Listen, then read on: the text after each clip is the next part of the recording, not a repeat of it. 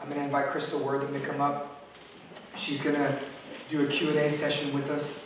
And uh, Crystal Wortham is a deacon for us here at the church. I'll give Crystal a big round of applause.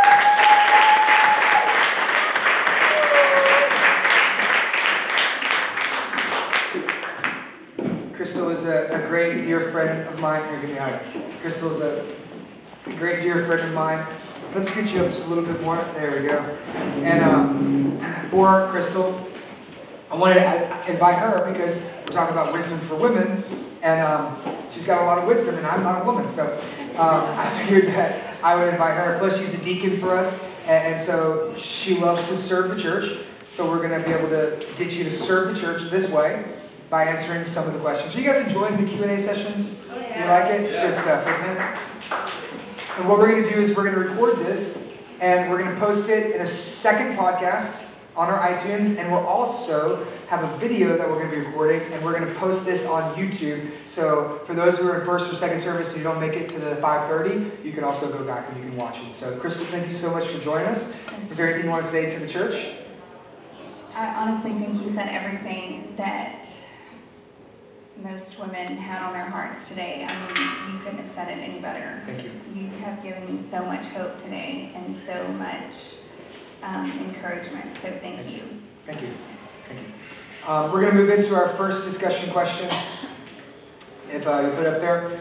Um, here's the first question. With so many people and responsibilities entrusted to women, how do we prioritize God's will? I'll let you kick it off. I'll give you the first one. Because you're a wife and you're a mother of four, and you have a very close, large family that's also attending here at Redemption, and you work with them as well. So, what does it look like for you with so many people trusting you and all the responsibilities? How do you prioritize your life for God? To go first. Well, um, the first thing is I really have to put God first. Like if I have to wake up and I have to pray and I have to put the Lord first. If I do not start my day without God, I, then my day is horrible. So number one, I got to give God my first fruit, and I feel like that has helped me tremendously in how God orders my steps throughout the day. So if I give it all to Him in the morning, then throughout the day, He's like, "Well, I'm I'm willing, and I'm open, so Right. He can do what He needs to do." And um, Do you think that there's? Do you think that there's a? Uh, is there a, a, a priority list in your life? I mean, you said God first. I mean, how does how do you prioritize yes, your life? and and I do. I struggle with um, putting the kids over my husband, and so I notice that when that happens, I have to start all over, and I have to give God first, then my husband, and then my children. Because I notice throughout the week sometimes, like me and Bo aren't connected Mhm. due to all the craziness, and Right. so we have to make that time for you know. Yeah, and I'll agree that that's so important because I know that in me and Ashley's marriage as well, like oftentimes it, it gets it gets mixed up. Um, and here's what I've found for many people is that normally God's the first one to get taken off the list. Um, and, and because you get so busy and you, you cut God out, and then you put your kids first, or you put your husband first, or you put your job first, or I mean, I've even seen ministers put the church first, and so so God's normally the first thing to cut out. You're like, I'm getting so busy, I don't have time for God anymore. And I know that in our relationship, um, I was talking to our community group the other day. It was kind of funny because Ashley's literally told me one time. She said, "Byron, when was the last time you read your Bible?" And I was like, "Oh, busted." Because when I don't read my Bible or when I don't prioritize God, the first one to feel it is my wife. And so there is a priority. I mean, it's God first, and then it's spouse second, and then it's kids. Because the best thing for your kids is a good marriage, right? I mean, if you want your the best thing you can give your kids is a healthy marriage, and then above that, the best thing you can give your kids is a healthy relationship with the Lord. So don't don't let your kids take the place of God in your life. Your kids are too precious for them to be an idol for you. They, they just are. That's a weight they were never meant to bear.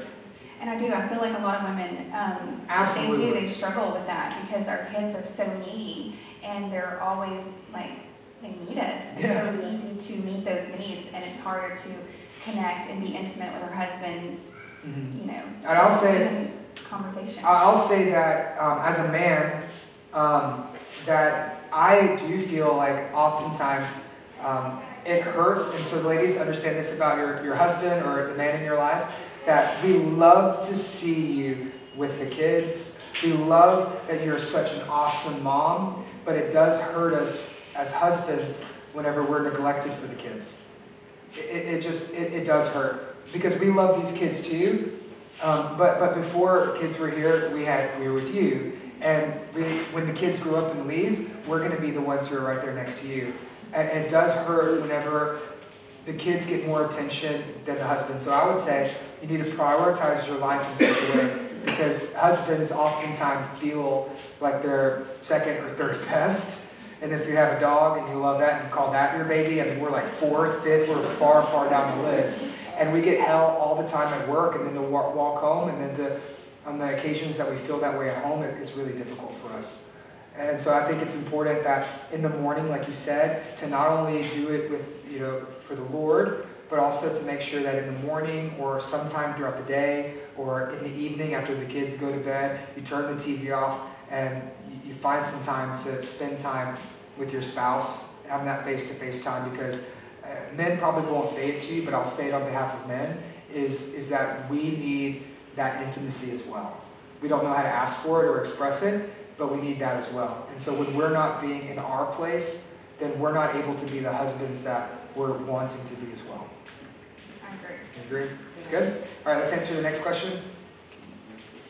I'm the oldest woman in my family, and it seems, is there a typo? It seems here at the church, I love that there are so many young women, but I'm struggling to find my place too. What wisdom would you give me?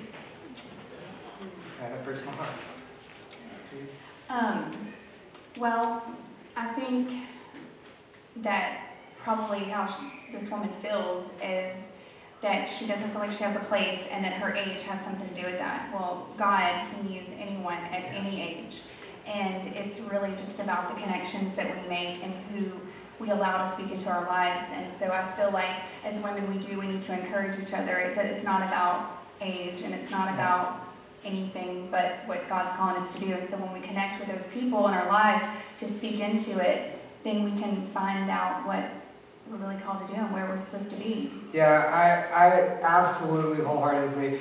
I, I know that our church is filled with young ladies. Um, I said that our church is primarily women. I mean, it's like 70 something percent of our church is women. I mean, dudes, where are you guys at? Like, we need to get more men in our church. If you want to win the war, you got to win the men. And so, guys, where are you at? We need you. Next week's Wisdom for Men. But today we're talking about for the women. And um, I love that there's so many women and so many young women in our church. And here's what I would say to an older lady in our church. I'm thinking about my nana, who's a deacon here. I'm thinking about her, is that older women, we need you. that's what I was going to say. We need spiritual moms in our church.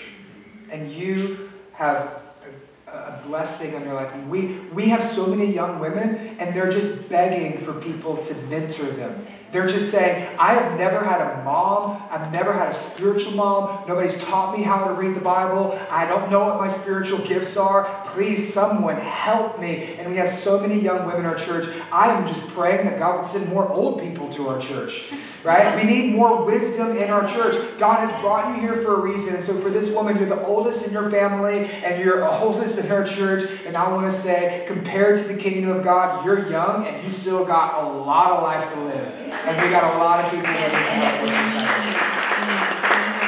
need We definitely need your wisdom. And I'll say this to the young women in our church. Don't neglect the wisdom of the generation before you. So for you young women who are in our church, this woman, hear this, this woman feels this way in our church. And this isn't in culture at a job. This isn't ageism out in the, the, the marketplace. This is in our church. So we have a woman in our church who feels like she doesn't have a place because she's older. So I'm going to give some words of wisdom to the younger women for just a sec.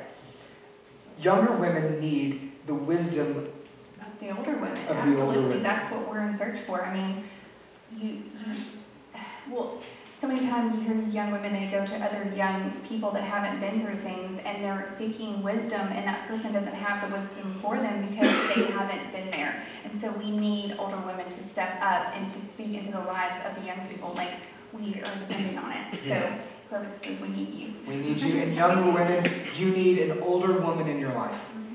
So stop just hanging out with your little friends and doing your little thing. Go take an older, leave, when you walk out here today, walk up to some of these older ladies in the church and say, hey, can I buy you coffee? And listen to your story and build a relationship with them. And, and don't say it's because they're older because then they might get upset about that. All right, we got time for one more question. Oh, this is a good one. I'll leave this one with you. How do you find time to read your Bible and pray as a working mom? I'm so busy, I just can't fit it in. I want to, but I don't. Well, like I said, um, if I don't do it first thing in the morning, I notice that I'm like super cranky Right. and I'm like fussing at the kids and I'm grumpy. And so I know like I have to make time, even if it's just like three minutes. And a lot of times, like, if I don't make time when I get in my bed, I'm so convicted and I'm just so exhausted. And so I'll, sometimes it's the last thing I do. Yeah. If my, in my busy day, I'll admit it, but that's okay. God Yeah. doesn't care how we come, it's just that we do come to Him. And so I feel like even if you can't do it throughout the day and your day's been terrible, I mean, when we lay down, He should be the first thing that we think about. Mhm. Like, Sure. Yeah, and, and um, if I were to ask everyone in the world who loves Jesus, do you think you could read your Bible more? absolutely, If I were to ask everyone, would you like to pray more? absolutely. See, everyone doesn't feel like they read it or pray enough. You can ask, you can ask anyone. You can ask, you know, Mother Teresa, would you like to pray more? She'd be like, I just don't feel like I prayed enough.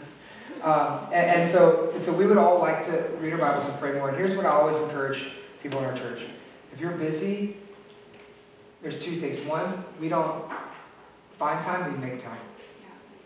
I always encourage. We don't find time; we make time. You got to make time for what you love. And, and so we got to make time. And then the other thing is, if you can't read your Bible for five minutes, read it for four minutes. If you can't read a chapter, read a section.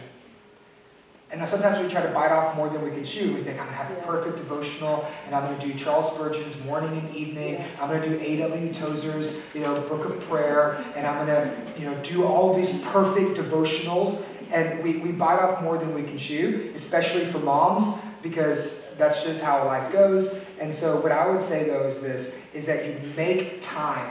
You have to prioritize it in your life.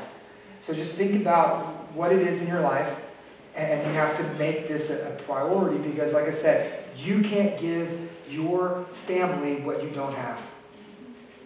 Your kiddos need Jesus. You're a busy mom. Your kids need Jesus. And you can't give them if you don't have them. Your kids need faith, and if you're not growing your faith, your kids aren't going to grow in your faith. And so I love you. I'm not trying to make it even more difficult on you. So, a couple, two quick practical things you can do. What do you And I do? was just about to say, um, one of the things that I can tell for the new people that really don't know how to read your Bible, um, on the Bible app, there's little devotionals for anything you're going through in life, and they're so simple, Yeah. and they take like five minutes, literally, and Yeah. they're so good. Like, even if you do like the little Bible app, it'll have, um, you can do like the, you can read it all year, and it'll give you like little stories each day, and it's so simple. And when you when it simplifies it, it's Yeah. like wow, like why didn't I do that sooner? And I also suggest that if you are married, doing it with your husband and with your kids is going to be great. Now, your husband should be leading in that. And what we do, and, and when we're doing really good, we do it well, is me and Ashley, we actually have a dinner Bible. So we have a Bible, I went out and bought a Bible, and I put it on the dinner table, and it got moved, and so we haven't done it in a while. So make sure it stays on the table. But we put it on the table so the Bible's always looking at us. And so when we have dinner, we open it up, or breakfast in the morning, we open it up, and, and, that, and so we just try to keep it in front of you all the time. And, and I'll, I'll, I'll close with this. We have, I'm going to just give this one last little piece of advice, is you have to differentiate between wants and desires.